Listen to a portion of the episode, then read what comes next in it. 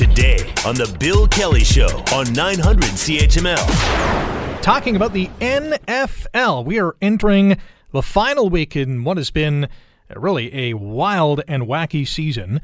The Buffalo Bills are AFC East champions for the first time in a generation, and Stefon Diggs is liking what he's seeing in Buffalo. I'm really just, you know, basking in the ambiance of everybody. And, you know, I got a young quarterback that's balling, you know, so much going on, and I kind of keep it in the focus of, you know, week to week, you know, take whatever they give you and just be thankful for everything, how everything's shaking out. Yeah, the Bills are making their fans want to shout, and for all the right reasons. It's been a couple of decades of shouting for all the wrong reasons. Uh, hey, there are still many playoff spots to be locked down, and the NFL MVP race is really between two quarterbacks. It's been, as I said, just a crazy, crazy season, especially with COVID factored in. No training camps. The draft was virtual. Uh, what a 2020 it has been. Andy McNamara is an NFL sports host, analyst, and writer for Sportsnet, and he joins us now. Andy, good morning. Rick, how's it going, man? I'm good. good. How are you? Very good. Very good, sir. The NFL, I don't think, could have planned a more intriguing Week 17 as we enter the final weekend of the season. Uh, no, you're you're definitely right. And what's a large part of that is because the tweaks that they've done this year, you add the extra wild card spot in, and you take away the extra bye week for the top two seeds. Because in every year before this, it was you had the six teams, you had the couple wild cards, and the two top teams in each conference had the bye. Well, this year, of course, right? You have the number one seed gets the bye. You add the extra wild card. I love that style because it just makes for more interesting storylines going into that final weekend because you don't have as many teams having to sit players or nothing to play for. There's so many different tiebreaker scenarios in both conferences trying to get that final wildcard spot. I think it's a, a, great situation how they put it out there, and I hope they keep that one going forward. So I want to talk about a couple of uh, intriguing uh, showdowns, really, because we have the NFC East, the lackluster NFC least. Oh uh, where the Eagles have been eliminated. We know that. But one of the Cowboys, the Giants, or the Washington football team will win the division. Washington is at Philadelphia this weekend.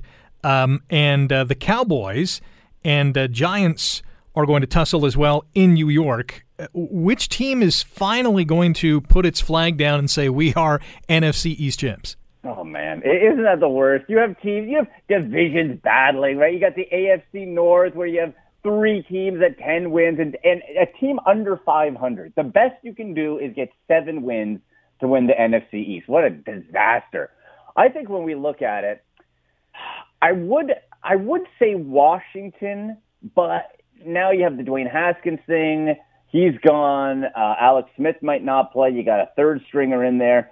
I think really when you look at it, this could line up for the Dallas Cowboys. Andy Dalton, while you know he's not Dak Prescott, that team is not the same as it was with him.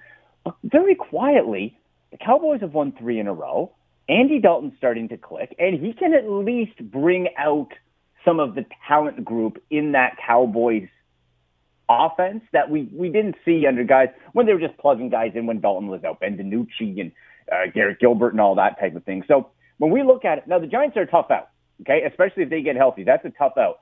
I would say if it's me with Daniel Jones, still not 100% got that, that that ankle, that hammy issue. I think the Cowboys get it done. I think we're going to see after all the after almost a mutiny coming out. Uh, what was it, week three or four in Dallas? I think we see the Dallas Cowboys winning the NFC East. That would be with such an amazing story, that's for sure. Really, any team that wins it, whether it's the Giants, Washington, or Dallas, I mean, the story is extraordinary because they have so many huge flaws, uh, but they have some good parts to those teams as well.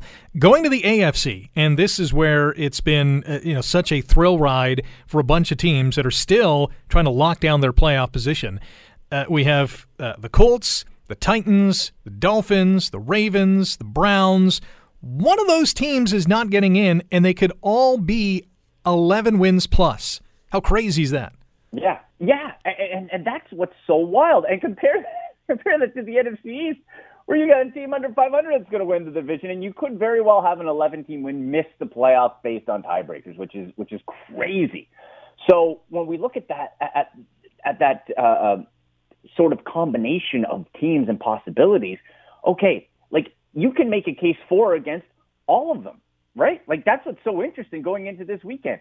Titans and Colts. Eh, you can make a case one of them's gonna the, the Browns, the Ravens, right? You can you can see paths to all these teams winning or losing, and that's what makes this extra wild card spot so intriguing. I think is a really good job by the NFL again for putting that in because it gives us all these extra storylines. And then you couple in, all right, the Browns are playing the Steelers. They're going to be resting Ben Roethlisberger and starters. How do they respond? For the Bills, yep, they got the, the two seed right now. Uh, the Dolphins need to win. That's an interdivisional battle. How's that going to go? Ravens, Bengals. Well, the, the Ravens should stomp on the Bengals, but Cincinnati put the boots to the Steelers a couple weeks ago. So you have all those different types of scenarios. Colts, Jags. Are they going? Are the Jaguars going to play spoiler? Who, who knows, right? And and then you look at the Titans and Texans. Well, you know, not a whole lot to play for for the Texans, but when you have Deshaun Watson, you always have a chance.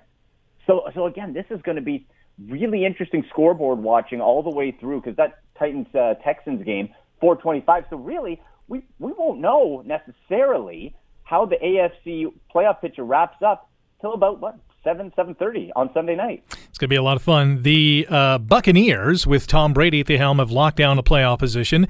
His former team, the Patriots, uh, were eliminated a couple of weeks ago by Miami. Would the Pats be a playoff team this year if Brady was still in New England? I think they probably would be right in that conversation with all the teams battling for that final wild card spot because there's just not a lot of talent, right, Rick? There just isn't. You know, the the running game players are banged up. Jakobi Meyers, nice player, I dig him, but him and N'Keal Harry are they a number one? No. And finally, um, the the lack of attention that Bill Belichick and the front office paid to putting weapons around a Tom Brady finally showed up. Right, you take away Brady and you put somebody in Cam Newton coming off of injury, doesn't know the system. And this is what happens. So the Patriots have a ton of cap space. I think it's the fourth most going into this offseason. Let's see what Belichick can do because they haven't drafted well at wide receiver, you know, and Tom Brady covered up a lot of those ills. So this is a huge offseason because the Patriots, with all that money, get it right, they could be right back at the top of the conversation. But I'm just fascinated to see what do you do at quarterback? You got to bring Cam back? He didn't look great. Clearly, Jarrett Stidham, they're not confident in him. Is there a Carson Wentz landing spot? What about a Jimmy Garoppolo? Is he the guy still in San Francisco? You have movable parts, maybe like a Matt Ryan if they're going to rebuild in Atlanta or Kirk Cousins in Minnesota. So many moving parts, and the Patriots got to be right at the front of that because if they don't get, if they cheap out at quarterback or go just the the guy route, um, you know, we're, we're could be seeing the Patriots missing the playoffs again in 2021. Let's not forget too that uh, you know eight Patriots players opted out uh, due to COVID nineteen, yep. so that was obviously a factor as well. Absolutely. Andy Andy McNamara is an NFL fantasy sports host, analyst, and writer for Sportsnet, joining us here on the Bill Kelly Show on 980 CFPL London, 900 CHML Hamilton. Rick in for Bill today. Um, the NFL MVP race, it's it, it's to me, and I think most people would agree, Green Bay's Aaron Rodgers and Kansas City's Patrick Mahomes. Uh, coin flip, or does one have the edge?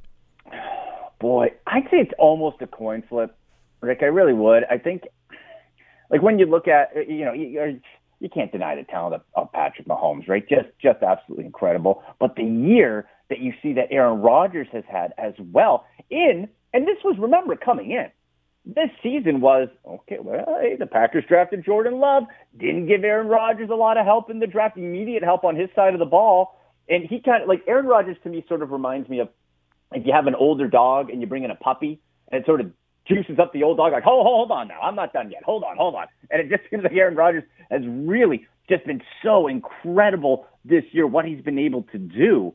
And and you look 44 touchdowns to five interceptions, just ridiculous. Um, I think it is a coin flip because you have Patrick Mahomes uh, approaching the 5,000 yard mark, 47-40, and you got Aaron Rodgers just eclipsed the the 4,000 mark, but has more touchdowns. So yeah, to me, uh, you know, Rodgers QB ratings higher. Um, I think it is truly a coin flip, and out of those two, I don't, I, I don't see how anyone could really be upset one way or the other. It has been a phenomenal 2020. Certainly, uh, come Super Bowl time in February, it should be a, uh, a crazy show with or without fans. We still don't know at this point, but uh, 2020 has certainly been a memorable year. Andy, thanks for uh, looking back and looking ahead for us uh, today, and uh, we wish you all the best next year. Absolutely, Rick. You too. Andy McNamara, NFL fantasy sports host, analyst, and writer for Sportsnet, uh, thinking or at least reflecting on what has been just a remarkable 2020 season. And uh, I should add, by the way, and you know what? I should have asked Andy about this because he's a Cleveland Browns fan, but Johnny Manziel, former Browns, former Ty Cats, former Alouettes quarterback, is um, back, or at least heading back to the football field. He has apparently announced that he's going to join a startup league called Fan Controlled Football. I don't know anything about it other than it's seven on seven and it kicks off in February. So, um, I mean, he hasn't played in a while.